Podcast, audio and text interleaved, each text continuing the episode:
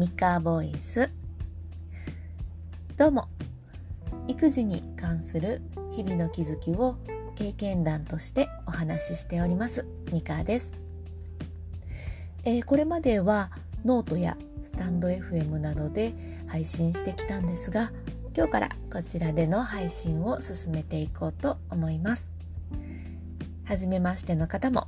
引き続きの方もどうぞよろしくお願いいたします。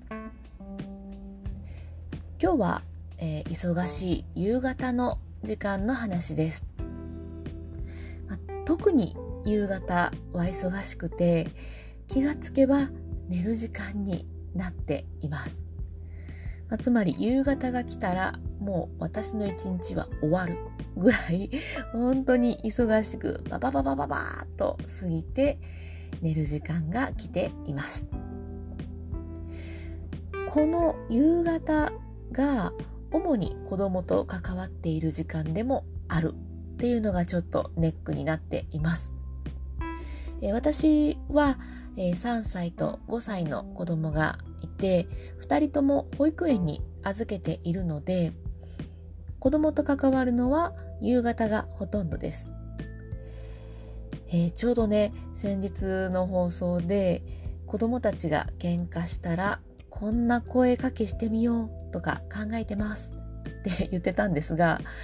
もう本当に夕方ってほとんど家事してるのでそんな声かけをする余裕もなくもうねそこの目標にたどり着きすらしませんでした。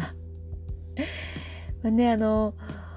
喧嘩もそうですしあとまあお手伝いしたいとか工作するとか、まあ、塗り絵するとか、まあ、そういういろんな全てのことにおいて子供って失敗して学んで成長ししていくと思うんですね。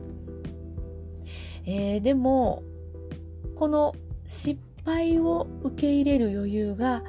ちょっとなかなか夕方私は持てずにおります。えー、私もまあ、大人も子供も、まあ、トライアンドエラーを続けて成長するので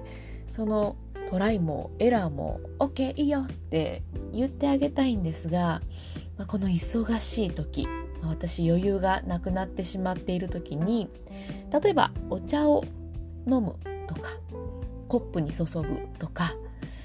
まあ、大人はねさっとできますけれども子供はこぼしたりまあ、エラーをしていくわけですよね。まあ、私もよくこぼす方なのでちょっとあんまりねあんまりこう大きくは言えないんですけれども私のことは置いておいて まあねこぼした時にそれを拭いて片付けて服がべちゃべちゃになったのであれば着替えさせてみたいなことをするわけですよね。まあこれを余計な仕事増やしてみたいな風にカウントしてしまうのでつい怒ってしまうんですよね。余計なことっていう風に思ってしまうので。でこれがもし私に余裕がある時であれば次はこうしようねとかあれなんでこぼれちゃったかちょっと考えてみようかとか、ま、次のトライにつなげていけるような前向きな声かけができるかもしれない。かもしれないけれどもその余裕は夕方私は持てていないっていうのが現状です。とはいえ子供のエラーに OK を出せる余裕が欲しいと思ったので夕方の私の行動を洗い出してみました。え一つ一つの効率を上げるのが一番いいんでしょうけれども私は非常に不器用なのでもう本当に容量悪いタイプの人なのでここをクリアするには時間もかかるしそれこそ効率が悪いんですね。じゃあもうどうしても寝る前に済ませておかないといけないこと以外は次の日に回そうと。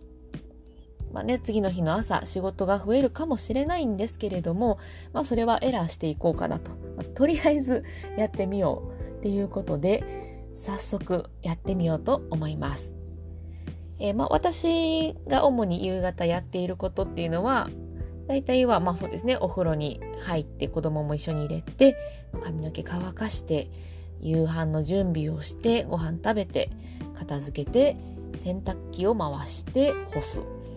で保育園の連絡帳にいろいろ書いて、えー、明日の朝のお米を研いでお茶の準備をしておく。だいたいこんな感じだったんですけれどもこの中で明日の朝でもなんとかいけるぞっていうことを省いてどうしても今日やらないといけないこと、まあ、お風呂入るとかね夕飯作るっていうのはちょっと明日の朝までは待てないのでその辺りのことは今日やってま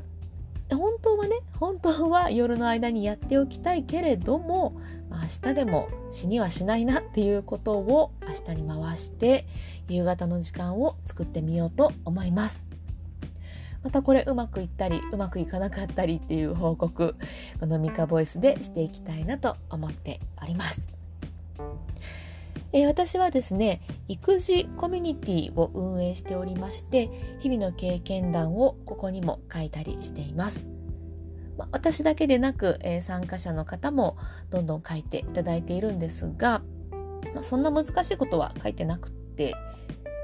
例えば子供が野菜を食べない。今日はハンバーグに野菜をいっぱい忍ばせてやったぜ。とか これも立派なね経験談になりうると私は考えていて